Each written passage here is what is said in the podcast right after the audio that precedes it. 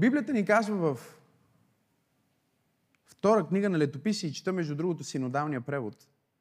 Поздрави за всички. Просто ми харесва. А, когато трябваше да строят храм на Бога. И ако отворите Библията си заедно с мен или погледнете просто на екрана, ще излезне а, Летописи 31 глава, 4 стих. Чета надолу, там се казва Заповяда още на народа в Иерусалим да дава определена издръжка на свещениците и левитите, за да бъдат ревностни в закона Господен. Халелуя! Бог е промислил за своите служители и това винаги е било така. От Стария завет, в Новия завет и в Днешния завет, във всеки завет, по всяко време, Бог никога няма да остави своите си. И всъщност, за да бъде Израел най-благословената страна, Бог каза на, на, на евреите, давайте на служителите, защото като давате на служителите, ще бъдете най-благословената страна. И, и го правят до днес. И затова са една от най-благословените страни в света, един от най-благословените народи. Когато се разгласи тая заповед, кажи, това е заповед. Нали, хората искат да е опция, ако може, да не може. Аз мисля по друг начин. С твоето мислене си стигнал до тук. Що не вземеш Божието мислене и да видиш какво може да направиш с Божието мислене и по Божия начин? Ако нещо хубаво се е случило в моя живот, не е заради мен, казвам ви го. Случило се, защото когато бях на 15, аз си казах, този живот така не ми харесва. Явно аз не мисля правилно. Дай да взема всичко, което пише в Библията и това да бъде моят живот. И аз живея този живот. Кажи купища. И вижте какво се случи. Нещо изумително се случи в, в, в, в Словото и това се случва днес в нашата църква. Когато се разгласи тази заповед, когато се разгласи за този фонд сгради, когато хората разбраха, че нещо се случва в тази църква, синовете Израилеви, Библията казва, надонесаха много начатки от жито, вино, дървено масло, мед и всякакви полски произведения. Все скъпи неща. И донесоха още десятък от всичко в изобилие. Не може да донесеш десятък в изобилие, защото десятък е точно определено число и това е 10%. Буквално десятък означава 10%, една десета. Но това, че те носиха десятък в изобилие, означава, че те отиваха отвъд очакваното, отвъд десятъка. Кажи тази година, аз ще отида в изобилие. Кажи изобилие. И това е пророчество. Чуй ме много добре. Бог казва, че ти ще живееш в изобилие тази година. Докато банки колабират. Пророкува го в началото на годината. После хората гледат новините и са в шок. Но аз го пророкувах. Това е само началото. Докато банки фалират, докато финансовата система на света буквално се рони пред очите ни, ние ще живеем в изобилие и в купища и в свръхестествено снабдяване и мир и радост. О, ако ръкопляскаш, ръкопляскайте, до че наистина вярваш. Защо?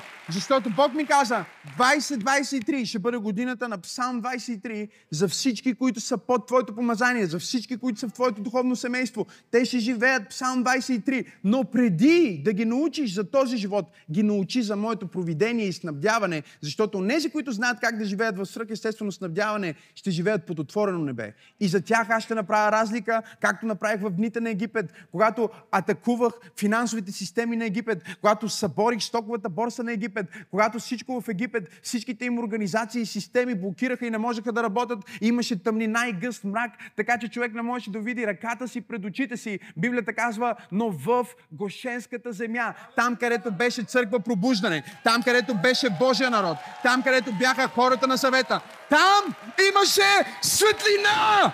Там имаше снабдяване! Кажи купища! Кажи изобилие! От снабдяване в името на Исус. И сега, докато сме в този пасаж, искам да ви го покажа в Новия Завет. Защото хората, когато четат Стария Завет, те си мислят, о, това не е за мен. Но вижте, Стария Завет е за, за нашето получение, за нашето насърчение, че ако тези хора, без да имат Святия Дух вътре в тях, Даваха изобилно и живееха изобилно. Роби, които дори не знаеха, те са се родили роби. Те не знаят как се управляват пари. Те не са получали заплата. Те, не са, те нямат осигуровки, пенсионен фонд. Нищо. Нада. Nothing. И тези хора Бог каза, аз ще ви направя най-благословения народ на планетата Земя. Така че чуй ме много добре. Няма никакво значение какъв е твой бекграунд. Няма никакво значение. Ало? Няма никакво значение къде ме чуваш и къде ме срещаш днес. Аз ти пророкувам чрез духа на Бог. Ако вземеш това слово, което ти проповядвам, ти няма да живееш обикновен живот, няма да живееш ограничен живот, няма да живееш мизерен живот. Ти ще живееш изобилен живот. Ръкопляскай, ако вярваш. Кажи купища. Купища. Купища. Всяка неделя ще имаме свидетелство за купища. Всяка неделя ще имаме свидетелство за купища. Всяка неделя ще имаме свидетелство за купища. Всяка неделя ще имаме свидетелство. Всяка неделя ще имаме свидетелство. Всяка неделя ще имаме свидетелство. Брат Георги подписал договор за милиони и ти ще подпишеш, ще видиш. Няма да изтече. Няма да изтече тази година и ти ще се видиш в друго състояние. Кажи изобилие. Носеха, какво носеха? Изобилие. От купища. Не носиха малко, носиха много. Но понеже искат Новия завет, искам да разберете това църква. Стария завет е за нашето насърчение, за нашето получение, за нашето откровение. Новия завет е за нашето изпълнение. Седнете. Един велик пророк каза това. Един от пионерите на пророческото служение в, в България, това е което Бог му казва. Стария завет за вашето получение, новия завет за вашето изпълнение. Бивш милиционер в комунистическата партия. Исус му се явява една вечер и казва, аз съм Исус Христос, Алфа и Омега. Той не знае какво значи Алфа и Омега. Му казвам, съм те избрал за мой съд, от днес нататък ти вече не работиш за, за тях, работиш за мен. Тези твоите шефове говорят против мен. И аз съм излезъл на война срещу тях. Ти ще бъдеш мой вон, аз ще защита и ти ще повярваш моето слово.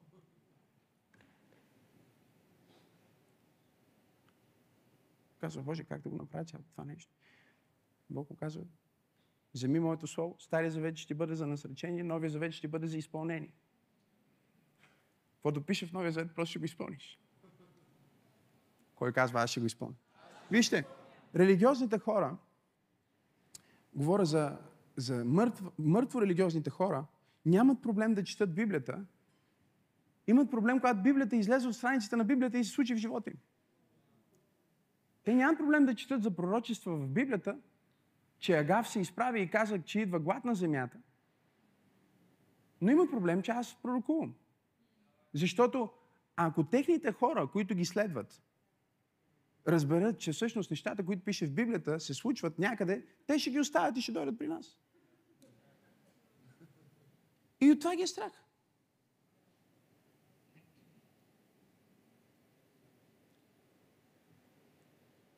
Държат хората в дезинформация, слава на Бога за интернет. Всички тия хиляди гледани на проповеди не са само от вас. Това са хора, които умират от глад които само са чели за чудеса. Само са чели, че в краката на апостолите хората си даваха имотите. И когато се случва в една църква, те почват да поговорят против тази църква. А това е църква от Деяния на апостолите. Деяния на апостолите е отворена книга без край. Ако отворите да четете. И причината да е отворена е, че ние пишем историята днес. Ние продължаваме историята на църквата на земята. Но истинската църква е църква подкрепена с чудеса, знамения, присъствие от Бог, Слово от Бог и изобилие. Такова изобилие, че нямаше нито един нуждаещ се между тях, защото всички носиха всеки според каквото има и разпределяха на всеки според нуждата му. Нямаше между тях гладен.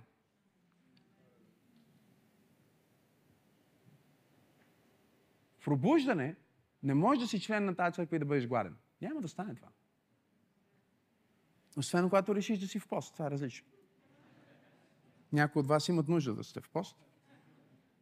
Някои от нас имат нужда да са в пост. Служи си пръста на този стих и отвори в Йоан. Йоан 10 глава. 10 стих. Крадецът идва само да открадне, да заколи и да погуби. Аз дойдох, за да имат религиозен живот.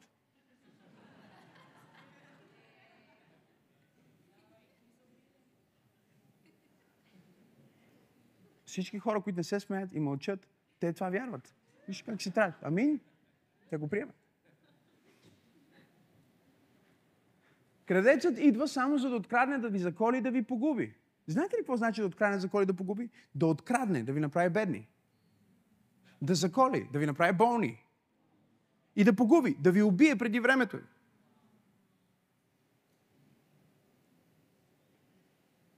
Това е работата на дявола. Не е работата на Бог.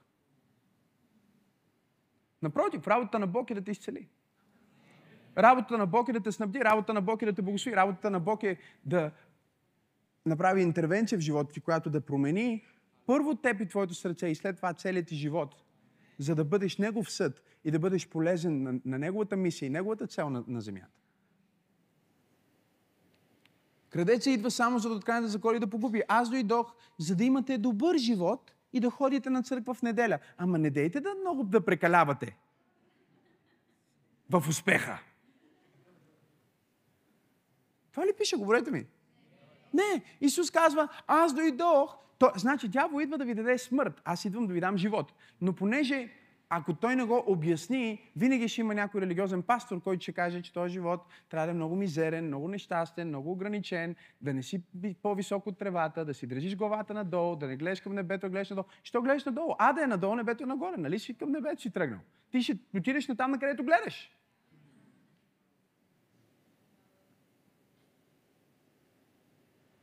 Някой ме пита, защо вървиш с издигната глава и гледаш нагоре? Защото натам съм тръгнал. Натам съм тръгнал. Не. Натам съм тръгнал. Аз пътувам към небесния Ерусалим. И не пътувам пеша. Пътувам вип. Пътувам с хиляди хора. Пътувам с благословения, които ме следват. Пътувам с хора, които ме следват.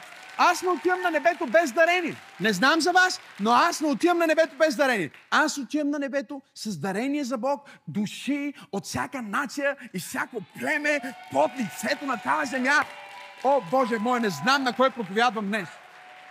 Купища! Аз отивам на небето с купища хора, но отивам на небето, за да избягам от земята. Аз дойдох, за да имате какво? Живот и да го имате как? Изобилно.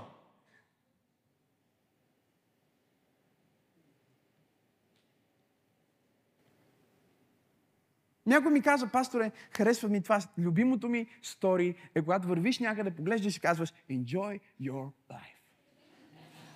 Вика, мисля, че трябва да направиш един рил и на различни локации просто да излизаш как казваш Enjoy your life. И аз веднага го приех като слово от Бог. Чуйте ме много добре. Когато съм бил в греха и не съм познал Бог, аз си мислех, че се наслаждавам на живота ми. Но дявол ме крадеше, ме колеше и ме убиваше. Сега, когато имам Бог, ще се наслаждавам на живота ми с Бог. Всеки ден ще живея, като че това е моят ден.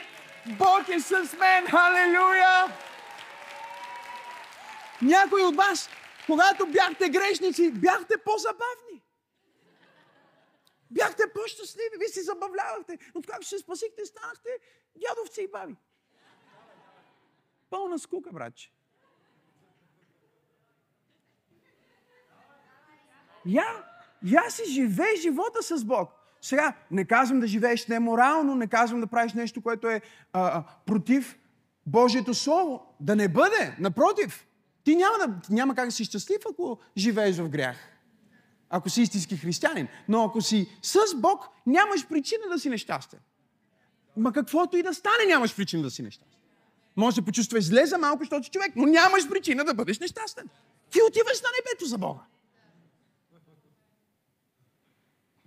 Исус каза, аз отивам, за да подготвя място за вас. Така че където съм аз, там да бъдете и вие. Казва в дома на моя отец. И на български е преведено има много жилища, защото преводачите са били с дух на бедност и не са искали да преведат оригиналната дума, която е има много имения. Имения! Няма панелки на небето! Има имения! Бога, на който ти слушаш, не е Бог на малко, той е Бог на изобилие. Ако не беше Бог на изобилие, нямаше улиците му да са от злато. Забележете, веднага има теолози, но те са специалисти по Нов Завет и доктрините на доктриналното индоктриниране на менталното им ограничение. Ще кажеш, не, те златните улици, то това е преносен език. Ти да не мислиш, че буквално има златни улици. Но когато Библията пише, че си болен, това е буквално. Ти си болен. Това не е пренос. Когато пише в Библията, че Аде е огнено езеро, това е и вярно, точно така е.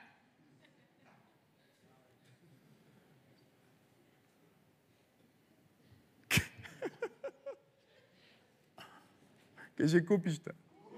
Аз дойдох да имате живот и да го имате изобилно. И вижте какво казва. Той казва, аз съм добрият пастир. Когато говорим за Псалм 23, той казва, като четете Псалм 23, за мен става дума. Аз ви вода на зелени пазбища. Аз успокоявам душите ви. Аз ви пазя в долината на мрачната сянка. Аз правя трапеза в присъствието на приятелите ви. Аз съм добрия пастир, казва Исус. А пастор Максим, не си ли ти добрия пастир? Аз съм подпастир. Аз съм твоя пастир, докато си на земята и докато имаш акъл.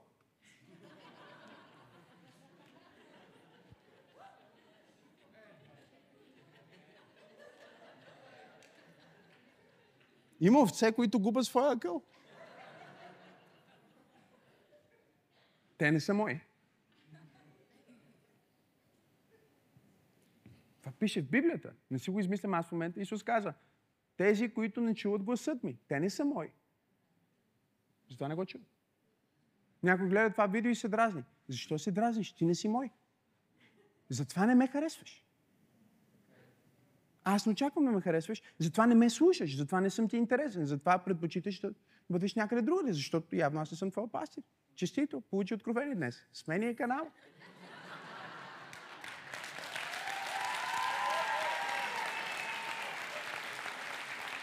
Не е като аз да съм... Не, забележете. Аз не е като... Вижте, аз не е като да съм назначен от овцете да им бъда пастир. И си търся овце сега. Къде е моята овца? Къде е моята овца? Не. Аз съм назначен от главния шеф. Главния пастир. Той е собственика на всички стада. Един пастир ми вика, някой от моята църква се премести в твоята църква. Викам, може би главният пастир му е казва се премести в друго стада. Това не е мой проблем. Ма кажи му да се върне обратно. Викам, ти ако нямаш вода, ще го прати, той човек ще умре от жажда.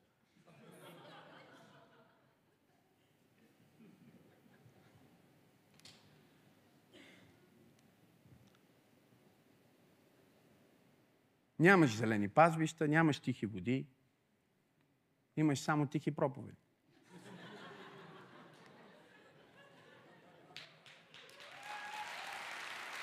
Уморяваш душата ми.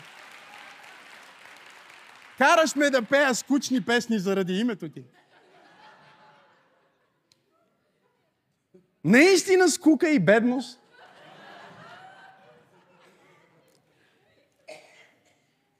Това е живота на някои хора, така ли е? Говорете ми. Вижте, да ви, да ви кажа ли нещо откровенно? Аз бях най-усмихнатото дете, когато дойдох в църквата, когато повярвах в Христос. Живеех е така, вижте като Стиви Лондър. Ако искате да знаете как изглежда, когато повярвах, е така бях, е така. Само ред не мога да пее и да свира като него, нали? Но е така бях. Пет години в църквата и ми изчезна усмивката. Да, хората ме гледаха се, но аз не съм добре. И това не беше някаква религиозна църква, лоша църква. Просто това е стандарта. Стандарта не е изобилие. Стандарта е Гледай да си добре, да оцелееш. За теб да има, да папкаш. И бъди доволен, така и скромен. А ти за теб ще има. Ама ще има ли за хората около теб? Защото аз не ти говоря на теб за теб. Ако искаш да ти говоря на теб за теб, моля, тръгни си от тази църква. Тая църква не е от теб за теб и от мен за теб и за нас, за да може аз да се чувстваме добре. Тази църква е за да промени България. Тази църква е за да се спасат много хора. Тази църква е за да промени културата на тази нация. Това е църква. И ако това не е твоето нещо, тогава мести се някъде, където е окей okay да слушаш и да си окей, okay, да си ходиш и да си живееш два живота или три живота или четири, колкото искаш. Тук ли сте хора? Ние имаме мисия тук. Не сме тук без мисия. Ако нямахме мисия, нямаше смисъл да се събираме. По-добре си стоя вкъщи да гледам някакъв филм.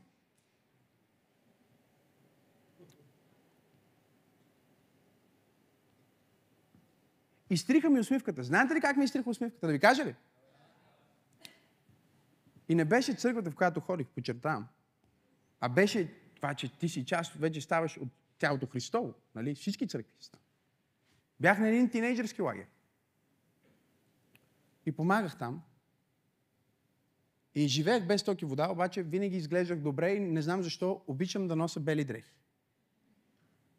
Дори зимата понякога с бели дрехи. Хората ме гледат, той не е добре. Вънка има кал, той ходи с бял панталон. Какво му става? Не знам, просто ми харесва. На някой му харесва черното. И на мен ми харесва, ето днес съм с черно. Но бялото ми е едно от любимите, един от любимите избори.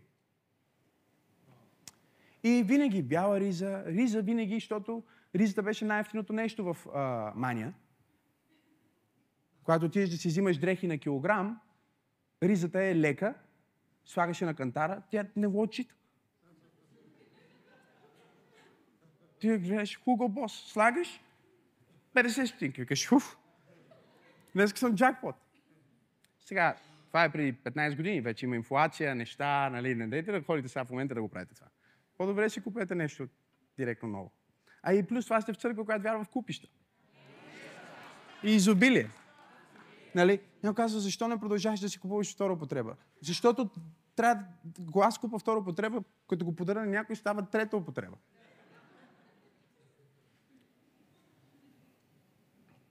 Докато стигнат до тебе дънките, няма да идват такива, каквито са идвали Жоро при тебе.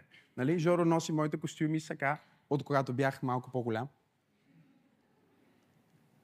изглеждат като нови. Благословение. Това е духовно, не е просто материално. Хората мислят, че е материално, но то е духовно. Аз съм виждал хора носи най-скъпия костюм, прилича на кошар.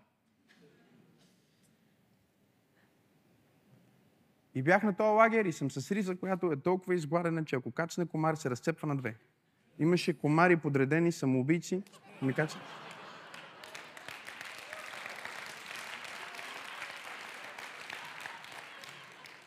И сме събрали и сме седнали, окей, аз съм си взел повече, съм си го сложил да седна, за да ми станат белите панталони зелени. Нали, някакви такива неща, които просто ти идват отвътре. И един пастор казва ви истината, изправи се и той започва да говори на всички там, които сме тинейджерите и казва следното нещо. Вижте какво казва. Поглежда и казва.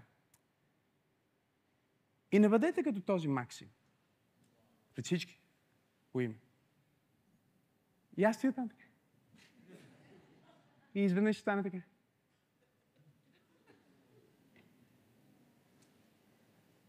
Който отделя толкова много време, за да изглежда добре и харчи толкова много пари за дрехи. Той не знае, че аз съм най-бедното дете сигурно в групата и единствения, който живее без ток и вода. Но той ме атакува на база начина, по който изглеждам, просто защото изглеждах добре. И неща от това естество, няколко такива, и почва усмивката ти да залезва. Защото това е религия, това е човешко, това не е от Бог. Дали Бог поглежда от небето към децата си и казва, а, ти изглеждаш твърде добре, не бъдете като Той.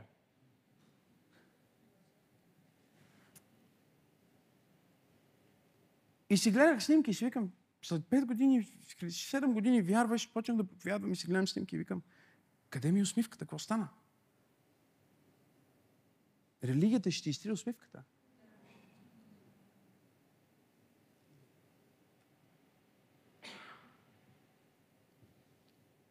Атакуваме, защото изглеждах добре. Сега, към днешна дата, вече аз съм стигнал на такова ниво в живота, че аз осъзнавам, че хейтерите ми пророкуват. Те виждат нещо отвъд това, което е естествено.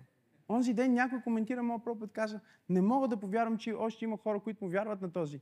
Той забогатя от бедните хора. Вече има 180 милиона. Чуйте ме, чуйте ме, чуйте ме. Както бях така, четях, е така, вижте, чета, чета, чета, чета, чета. Протегнах ръцете си към екрана. Казах, I receive, man of God. I receive it. Prophesy. Prophesy, man of God.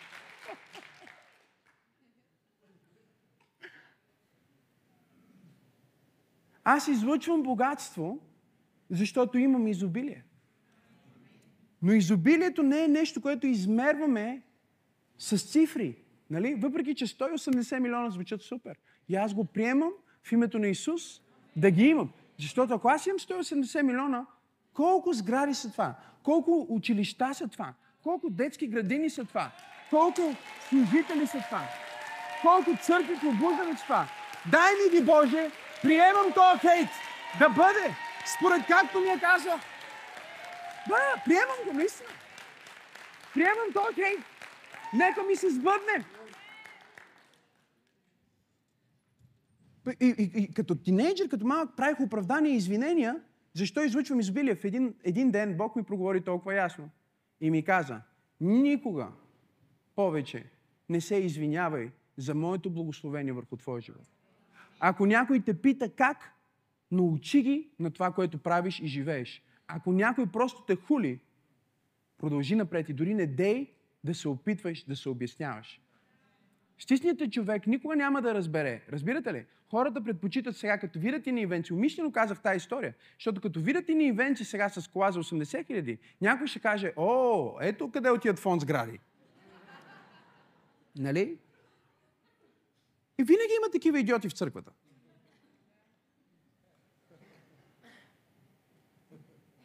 Винаги има такива хора. А, ето къде отиват парите. На бедните хора са дали 180 милиона. Викам, вау. Каква логика? Къде са тия бедни хора да ги намеря?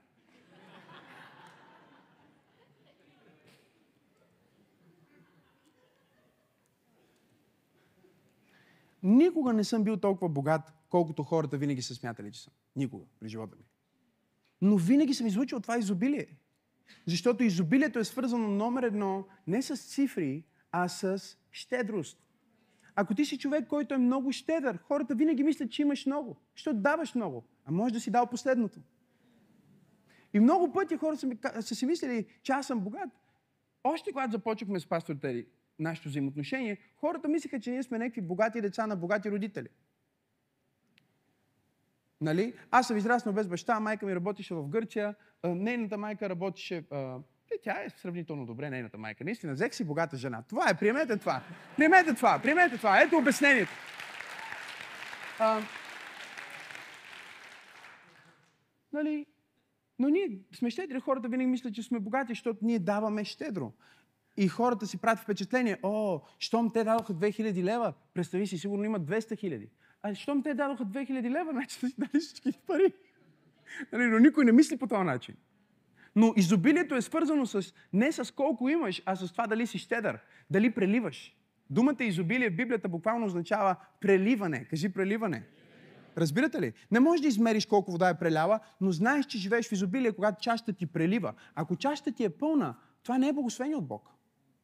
Божието благословение не може да е само за теб. Аз не вярвам в това. Божието благословение не може да е само за теб. То не е за теб. То е за да преливаш, за да всички, които са около теб, да пият от теб, за да намокриш цялата маса и просто да стане една бъркотия от благословение навсякъде, където отидеш.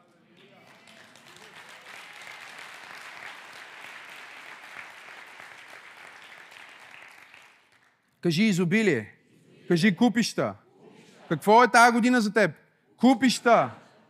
Това е година на Божието провидение. В тази година ние ще видим купища. Връщаме се на основния пасаж. И казва, израелтяните и юдеите, които живееха в юдейските градове, тъй също донесаха десятък от едрия и дребния добитък и десятък от пожертвованията, посветени на техния Господ Бог. И натрупаха купища и купища. Кажи купища. И наченаха в третия месец. Кой месец сме? Уу, добри новини. Продължават добрите новини. Наченаха в третия месец да трупат купища. Наченаха в третия месец март да трупат купища и казва, свършиха в седмия месец. Аз ти пророкувам, че март ще има купища, април ще има купища, май ще има купища, юни ще има купища, юли ще има купища. Извикай купища, ако вярваш. Изобилие. О, ръкопляскай, ако вярваш. Извикай, ако вярваш. Дай ми слава, ако вярваш. И вижте какво направиха с тези купища. Казва, наченаха да трупат купища и свършиха в седния месец. И вижте какво става. И дойдоха Езекия и велможите и видяха купищата. Някой го схваща там горе. Благословиха Господа и народа му, Израиля, и тогава попитаха Езекия, попитаха пастор Макси, питаха хвалителите, левитите и неивенци, пасторите, презвителите. Абе, какви са тия купища тук, бе? Ами какви са тия сгради, какви са тия имоти, какви са тия благословения, какви са тия скрити наследства, какво става? Кажи изобилие. Някой казва, аз вече имам купища, значи трябва да ги донесеш, брат. Какви са, казват тези купища? И отговориха и казаха, откакто наченаха да носят приноси в дома Господен, ядохме до насита и пак остана много. Това е Божията провизия. Мисленето на бедност е дали ще има. Мисленето на изобилие е на кой да дадем още много има.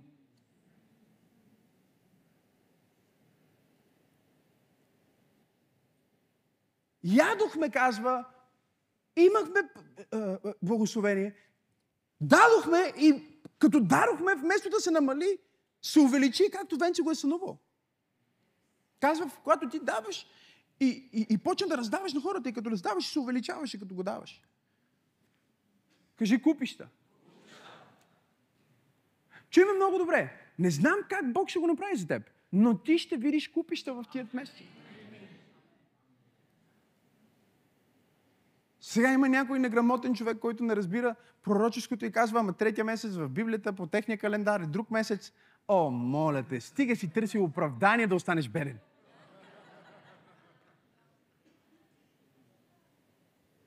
Седях с един Божий генерал и той ми каза, ето този пасаж. Той не знае, че аз съм казал, че сме в година на провидение. Той не знае, нищо не знае. И седнахме заедно и той ми каза така, че ме много добре. Бог ми каза, че този пасаж трябва да го кажеш на твоята църква, защото Бог ще направи знамение за вас. Ще има купища. Трябва да го проповядваш. Трябва да го вземеш това нещо и да им го кажеш, защото ще стане в твоята църква. Казвам ти. Каза, даже пише там 7 месеца, но ще бъде по-дълъг период. Но нищо ти, ти го проповядвай така, как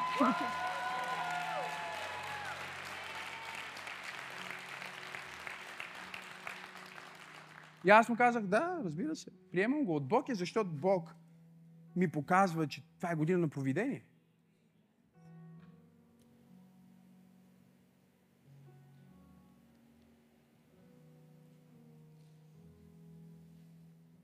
Тогава попитаха Езеки и свещениците за тия купища.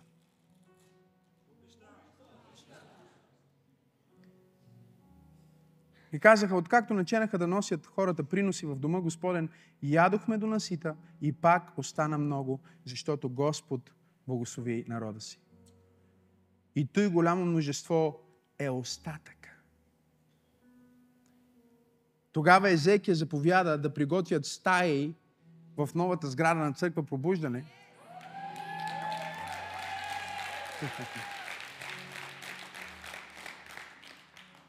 Каза, трябва да подготвим стаи в, в, в, тая нова сграда на Бога, за да може да събираме всички тия неща. Трябват ни хамбари. Ние, не, не, къде ще... Хора, купете си сейф. купи си сейф, вземи, отвори сметка, не знам какво ще правиш сега в момента, този месец, но това слово от Бог за теб. Бог ще те заведе в невероятно изобилие. И това не е просто, чуме, това не е просто за да можеш ти да ядеш. Да, те ядоха до насита. Разбира се, че ще ядеш. Нямам проблем да ядеш. Нали? Даже имам хора в нашия екип, които, това е факт, няколко пъти съм изобличавал хора, примерно Дани и Вики. Няколко пъти. Защото те дават всичко. А, онзи ден си свалиха халките, дадоха си халките в дарението. Викам, хора, вие сте дали толкова много за този фонд. Най-даващите хора в нашата църква са пасторите и лидерите тук. Това е факт. И те казват, папа, ти така не учиш. Казвам, не, моля ви, искам да остане нещо, което трябва да се наслаждавате. Защото виж какво казва Библията. Библията казва, че те също ядоха. Ще няма да има ядете, всичко дадохте. Но не, Бог ще снабди за нас. И Бог винаги снабдява за нас. Бог винаги снабдява за нас.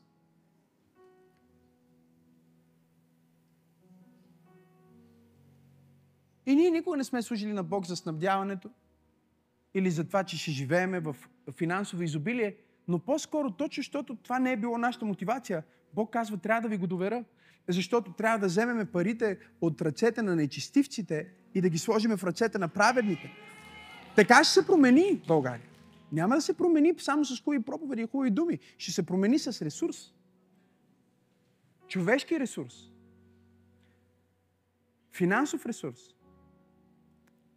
И числен ресурс. И това което Бог ще направи. Бог ще докосне топ хора на топ места и ще издигне хора от измежду нас, за да управляват, за да водят, да бъдат пример. И когато те питат защо успяваш, ти ще кажеш, аз имам завет с Бог. Аз съм дете на Бог. Аз служа на по-висока, по-висша кауза от това просто на мен да ми е добре и да бъда популярен или да имам нещо. Аз живея с цел Божието царство установено на земята. Завета на Бог за децата на децата на децата на децата на децата ми. О, ако ръкопляскаш, ръкопляскай, като че става дума за децата на децата ти. Извикай куписта.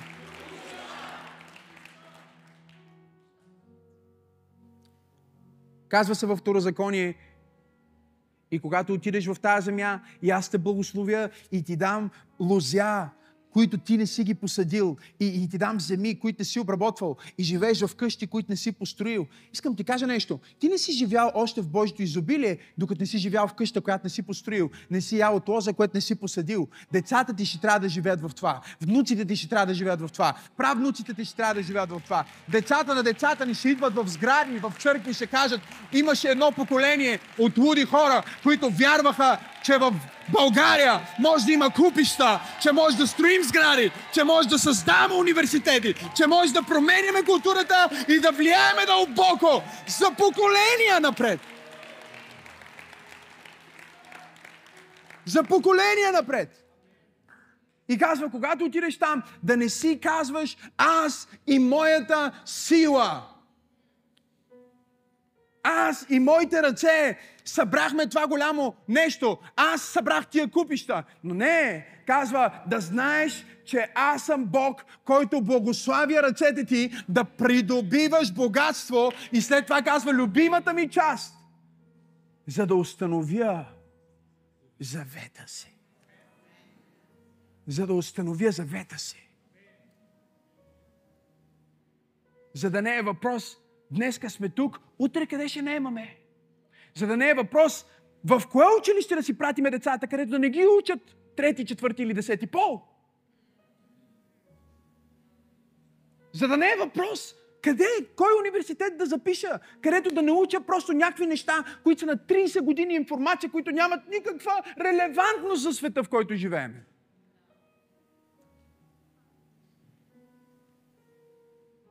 Сега, ние сме построили ултара. От ултара почваме стените. От стените почваме града. От града почваме нацията. От нацията почваме регион. Тотално завземан. Тотално завземане. Тотално извикай купища, ако вярваш. И следващия път ще ви науча как. Защото хората сега, първият въпрос е, който и пастор Тери ме попита. Тя каза, знаеш ли, всичко, което казваш, аз знам, че е от Бог. Въпросът е сега, какво трябва да направя аз? Какъв добър християнин. Какъв добър ученик на Божието Слово. Казва сега всичко, което казваш, аз вярвам, че е от Бог. Какво казва вика трябва да направя аз? За да стане. Има ли нещо, което трябва аз да направя? За да ми се случат тия купища.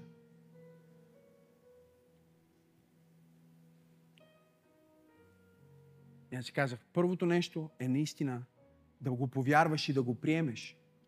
Защото както и да си го представяш, ще бъде по-мащабно. Както и да си представяш, че ще дойде това, ще бъде по-различно.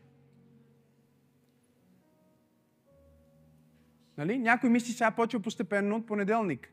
Няма никой в понеделник, няма никой в среда, няма никой в четвъртък. Идва другата седмица, нищо не се случва. Идва края на март. Аз мислих, че вече ще почнат купищата, още няма купчинки. И изведнъж бам! А що стана? Е, така ще бъдеш шокиран.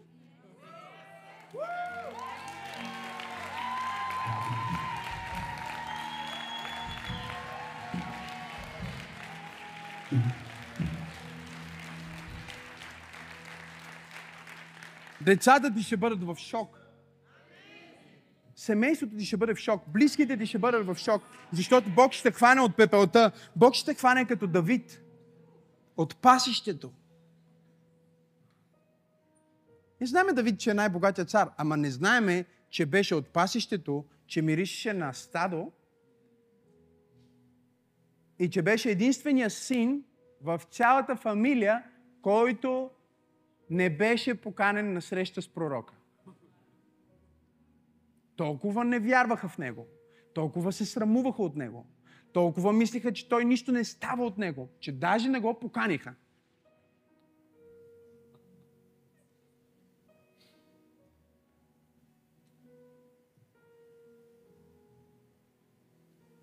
Нека Бог, който ме е извел от стадото и от пасището, от полето, и ме е направил свой служител и лидер и негова уста.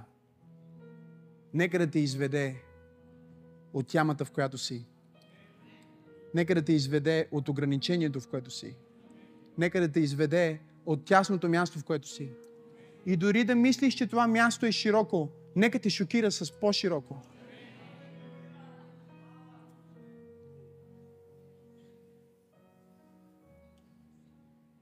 един от най-ранните ми спомени в Божието присъствие, като мога да го обясня само като някаква мистика. Защото ние сме мистици, нали, разбирате. Ние вярваме в чудеса, говорим на езици, свръхестествени преживявания. Това не е всички християни са в това, нито пък на всички им се случва. Но ние сме мистици и ние сме най-доброто нещо за това поколение, защото това поколение не иска информация, иска преживяване. И поне, слава Богу, ние имаме преживяване. Нали, като дойдеш и го срещнеш, това е преживяване. Един от най-ранните ми спомени в Божието присъствие, не мога дори да опиша какво е, но едно усещане, че аз съм една точица.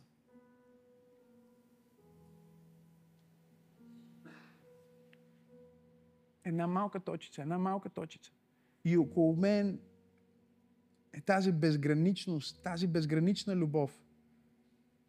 И въпреки, че аз съм една малка точица в цялото това пространство на любов, най-малкото нещо в цялото нещо, цялото това нещо се излива върху мен, в мен. Бог те обича толкова много. Ако ти си тук имаш съмнение, че Бог иска да ти даде изобилие, най- най-лесният начин да ти направя преход в главата не е даже през Библията, защото може да приемеш, може да не приемеш, може да си теолог, може да си мислиш, че имаш по-добро тълкуване от мен. Може да имаш възражение. Но ако си родител в тая стая, целият спор свършва. Аз не вярвам, че има родител в тази стая, който иска детето му да няма изобилие. Аз не мисля, че има такъв родител, такава майка или такъв баща в тази стая, който иска детето му да живее малък, незначителен живот. Безсмислен. Не, всеки родител в тази зала казва, аз искам децата ми даже по-добре от мен да живеят. Искам децата ми да имат изобилие, искам да преживеят неща, които аз не съм преживял. Искам да им оставя по-добър старт, по-висок стандарт, по-добър живот. Така ли е, говорете? Исус Христос погледна всички фарисеи и седокеи и каза, ако вие, които сте зли по сърце, знаете как да давате добри неща на вашите деца, колко повече вашия небесен Отец ще даде на всички, които искат Святия Дух. Кой е ключа към всичко? Святия Дух. Той ще те води, коя сделка да подпишеш, той ще те води, къде да отидеш, той ще те води. И знаеш ли какво ще направиш? Ще ти даде дързост и смелост да не ходиш. Вижте, естествената ми диспозиция, ако някой от вас ме познават отблизо, знаете ли как ям понякога? Когато наистина съм се отпуснал. Пастор Тери даже понякога ми прави забележка. Да ви покажа ли? Седе и така, вижте, гледате ми. Седе и така, облегнал съм се на столчето. И яме и така. Това е когато съм най-отпуснат и изморен и просто се храна. Е така, вижте, вижте. Пастор Тери ми се подиграва. Вика, изправи се, бе, човек, какво ти става? Викам, хубаво ми е така, отпуснах се. Виж. Дори не може да ме представите толкова скромен, нали? Ви си ме представите как ще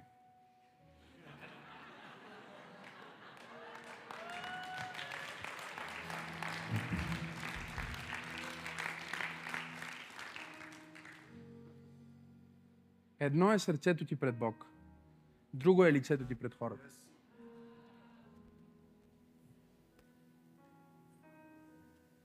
Ако трябваше да стоя сега пред вас, както стоя пред Бог, щях да съм е така. Е така. Е така. Е така.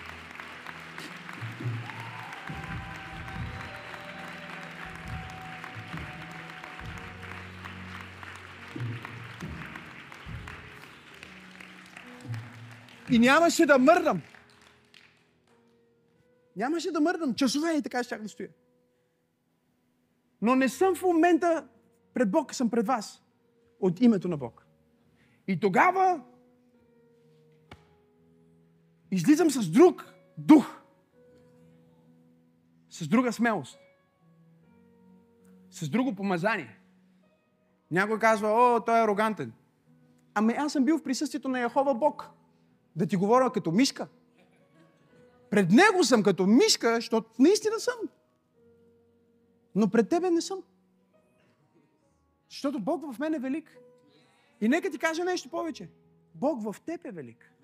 И когато ти излезнеш със Святия Дух да правиш бизнес, с Неговото изпълване да бъдеш лекар, с Неговото изпълване да бъдеш учител, каквото и да правиш, когато излезеш с тази сила на духа, с тази смелост от небето, ти ще излезнеш и ще вършиш подвизи, ти ще излезнеш и ще се върнеш и ще носиш кубища! О, да го пляска, ако вярваш! Извика, ако вярваш! Хвали ако вярваш! Зарадвай се, ако вярваш! Come on!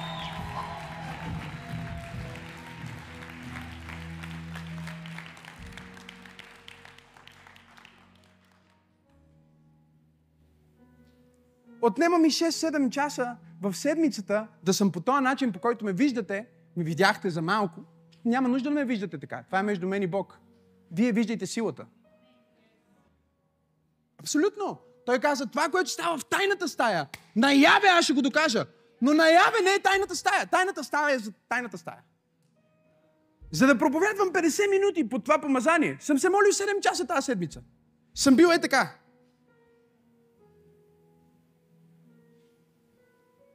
Да, за всяка една проповед. Не за тази, за всички общо.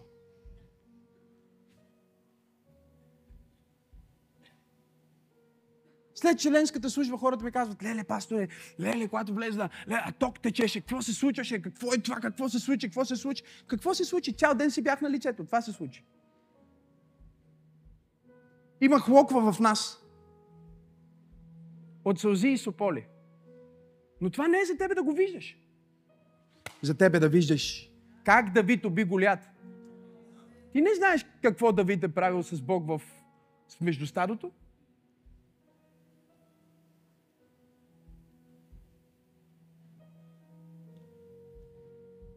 Когато стоиш пред Бог, трябва да си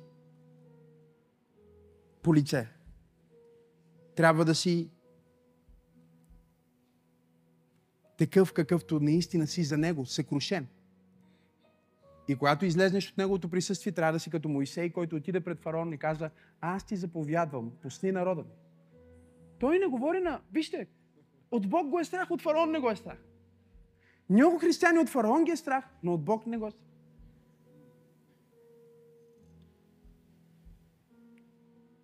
Ако аз трябва да си мисля за себе си, мале, с всички тия неща, които казвам, колко хора ще ме мразят, кой какво ще каже за мен в интернет, аз трябва да не правя нищо. Но толкова време съм си бил по, по лице, че в един момент спира да ти пука. Често казвам ви го едно към едно. Ама спира да ти пука, мога да си направя служението, да го прекръста, не ми пука.com. Кой хареса, кой не хареса, колко гледане има, колко гледане няма, кой те коментира, кой не те коментира, докато аз излеза на тази сцена или която и да е сцена, и още не съм казал първата си дума и облака на Божията слава е с мен. Говори каквото искаш. Прави каквото искаш срещу мен. Аз не мога да се проваля. Аз съм недосегаем. Аз съм в Него. Той ме държи в ръцете си. Много хора се пробваха да ме съборят. Къде са? Къде са?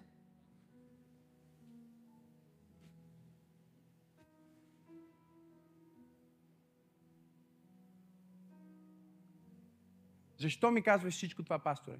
Защото е дошъл сезона и деня, в който помазанието, което е върху мен, трябва да функционираш ти в това помазание. По този начин трябва да правиш бизнес и по този начин трябва да си възпитаваш децата и по този начин трябва да правиш всичко, което правиш. Трябва да излъчва помазание. Разбираш ли ме? Хората няма да знаят, че е помазание, ама ще го усещат, защото Бог ще бъде в това, което правиш. Ще бъде в твоя танц, ще бъде в твоята песен, ще бъде в твоята лекция, ще бъде в твоята книга, ще бъде в твоята музика, ще бъде в твоето изкуство. Боже мой, аз усещам помазанието на Бог на това място. Ще бъде върху теб, когато подписваш договора. Ще бъде върху теб, когато описваш сделката върху тебе. Бог, помазанието му, силата му. Дай му слава, ако вярваш. Хайде пробуждане.